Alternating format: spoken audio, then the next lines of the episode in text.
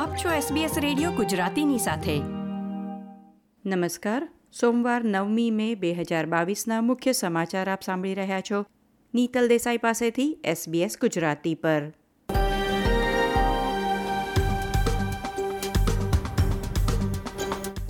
આજના મુખ્ય સમાચાર. કેન્દ્રીય ચૂંટણી માટે વહેલું મતદાન આજે નવમી મેથી શરૂ થયું.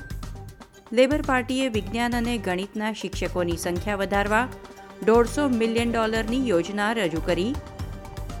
વેસ્ટર્ન ઓસ્ટ્રેલિયામાં દૈનિક કોવિડ કેસનો નવો રેકોર્ડ નોંધાયો. એક અઠવાડિયામાં બીજી વખત દસ હજારથી વધુ કેસ નોંધાયા. ઓસ્ટ્રેલિયાની જુનિયર વ્હીલચેર ટેનિસ ટીમે વર્લ્ડ કપ જીત્યો.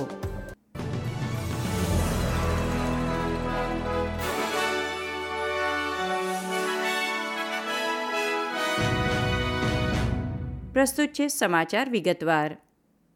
આગામી ફેડરલ ચૂંટણીમાં એકવીસમી મેને રોજ મતદાન નહીં કરી શકનાર ઓસ્ટ્રેલિયનો માટે આજથી વહેલું મતદાન શરૂ થયું છે. દેશભરમાં કુલ પાંચસો પચાસ પ્રારંભિક મતદાન કેન્દ્રો ખોલવામાં આવ્યા છે. ઓસ્ટ્રેલિયન ઇલેક્ટોરલ કમિશનના જણાવ્યા અનુસાર, જે કોઈ વ્યક્તિ ચૂંટણીના દિવસે રૂબરૂમાં મતદાન નહીં કરી શકે, તેમના માટે આગોતરા મતદાનનો વિકલ્પ ઉપલબ્ધ છે જો કે ચૂંટણી પંચે મતદારોને ધીરજ રાખવાની અપીલ કરી છે. કહ્યું કે કોવિડ નાઇન્ટીન હજુ પણ મતદાન પ્રક્રિયાને વિક્ષેપિત કરી શકે છે. ગઈકાલે વડાપ્રધાન સ્કોટ મોરિસન અને વિપક્ષ નેતા એન્થની એલ્બનીઝી વચ્ચે બીજી જીવંત ચર્ચા યોજાઈ હતી. બંને નેતાઓ ચર્ચા દરમિયાન વારંવાર એકબીજા પર બૂમો પાડતા જોવા મળ્યા હતા અને ઘણી વખત તેમનો ફાળવેલ સમય સમાપ્ત થઈ ગયા પછી પણ બોલવાનું બંધ કરવાની સૂચનાઓને અવગણતા હતા.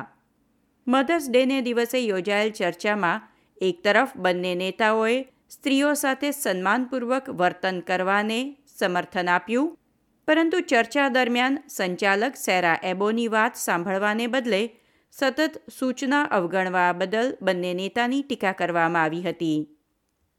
ચર્ચા પહેલા ઓસ્ટ્રેલિયન ફાઇનાન્શિયલ રિવ્યૂ અખબાર દ્વારા પ્રકાશિત બે પક્ષ વચ્ચેની પસંદગીના પોલમાં લેબર બાવન ટકા સાથે કોઅલિશનના ચાલીસ ટકા કરતાં આગળ હતું.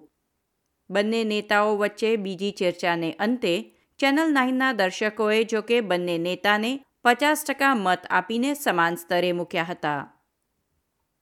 લેબર પાર્ટીએ બારમા ધોરણમાં ઉચ્ચ સ્તરના માર્ક્સ મેળવનાર વિદ્યાર્થીઓને શિક્ષક બનવા આકર્ષિત કરવાની યોજના જાહેર કરી છે.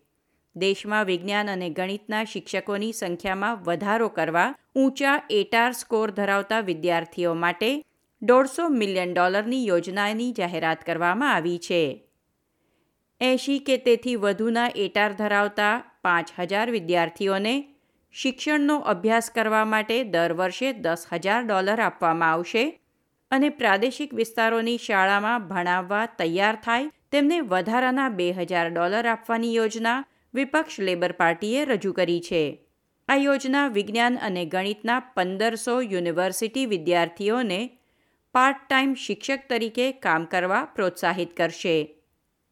વિપક્ષના શિક્ષણ પ્રવક્તા ટાન્યા પ્લિબર્સેકે કહ્યું કે આ યોજનાની મદદથી શ્રેષ્ઠ અને તેજસ્વી વિદ્યાર્થીઓને શિક્ષણ ક્ષેત્ર તરફ આકર્ષિત કરવામાં આવશે. ઓસ્ટ્રેલિયાના વિવિધ રાજ્યોમાં કોવિડ નાઇન્ટીનની પરિસ્થિતિ પર એક નજર વેસ્ટર્ન ઓસ્ટ્રેલિયામાં સૌથી વધુ નવા દૈનિક કેસ નોંધાયા છે. સોમવારે દસ હજાર ત્રણસો ચોરાણું કોવિડ નાઇન્ટીન કેસ નોંધાયા.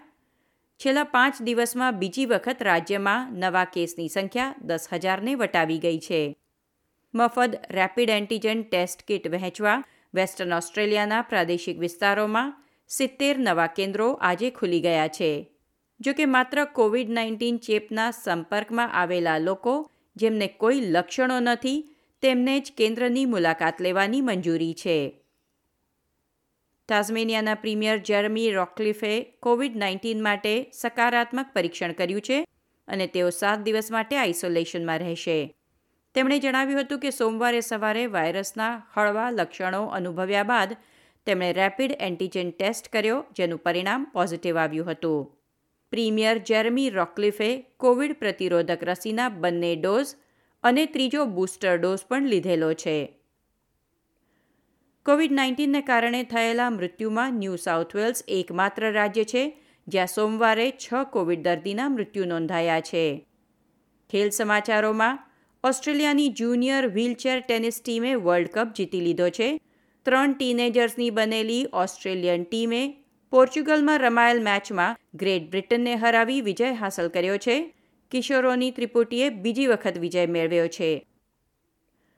આ હતા સોમવાર નવમી મેની બપોરના ચાર વાગ્યા સુધીના મુખ્ય સમાચાર. આ પ્રકારની વધુ માહિતી મેળવવા માંગો છો? અમને સાંભળી શકશો Apple podcast Google podcast Spotify કે જ્યાં પણ તમે તમારા પોડકાસ્ટ મેળવતા હોવ.